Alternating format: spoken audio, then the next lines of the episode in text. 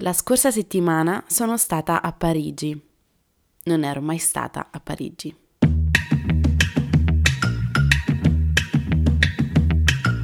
Questo è UF, Ultrafragola Fanzine, un podcast per chi pensa troppo e ama complicarsi la vita, in questo mondo incasinato e dolcemente effimero di cui tutti vorremmo essere protagonisti.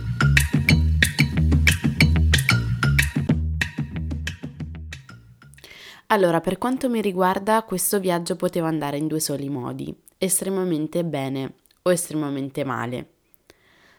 Perché mai vi starete chiedendo avere sentimenti così fortemente ambivalenti verso una vacanza, un viaggio, una città? Ebbene, cari ragazzi, vi presento la sindrome di Parigi. Si tratta di una patologia psicosomatica rara che colpisce i turisti in visita della città, in particolare i turisti giapponesi.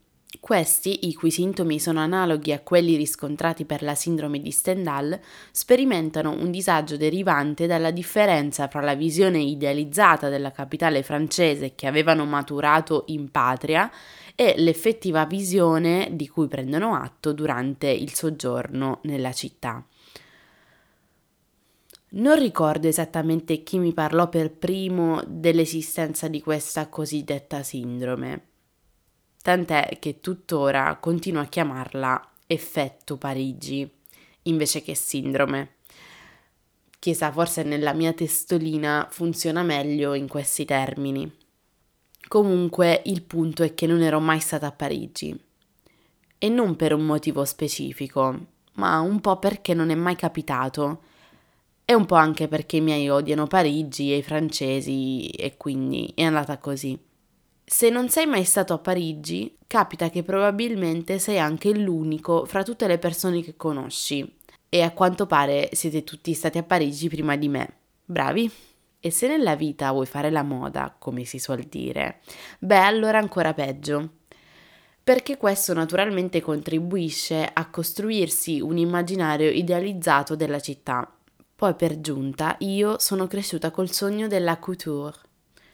Sognavo di fare quegli abiti spettacolari, unici, assemblati dalle mani sapienti di poche anziane signore, slegati dalle logiche di mercato e collezionati da qualche ricca ereditiera. Poi maturando e studiando e cominciando a fare vestiti per davvero, mi sono dovuta concentrare sul prêt-à-porter, la moda accessibile, e ho cominciato anche a dare valore alla quotidianità, alla praticità, alla riproducibilità, al design.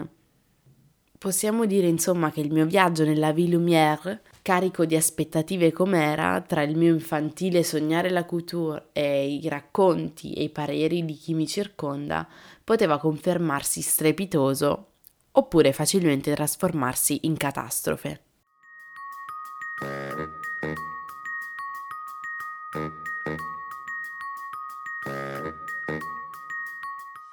La questione principale era che, in qualche modo, avevo legato strettamente Parigi alle mie aspirazioni modaiole e la città stessa aveva finito per incarnare la mia ambizione di stilista. È stato molto dopo che ho imparato a dire designer di moda al posto di stilista. Grazie al Politecnico, diciamolo. Pardon, cara Paris, vedo già la Tour Eiffel ingobbirsi sotto il peso di tutta questa responsabilità. Ora amici, tirate un bel respiro di sollievo perché alla fine è andato tutto per il meglio, compresa una piccola capatina a Premier Vision, che per chi non avesse idea è la mecca delle fiere di settore, del settore moda e accessori ovviamente. Comunque Parigi, bella, bellissima, e vi dirò, appena arrivata ho capito, ho capito subito che era una di quelle città proprio pittoresche Sapete, una di quelle città dove sembra che ogni angolo sia stato curato a pennello per essere perfettamente gradevole e turistico e anche perfettamente conforme all'atmosfera generale.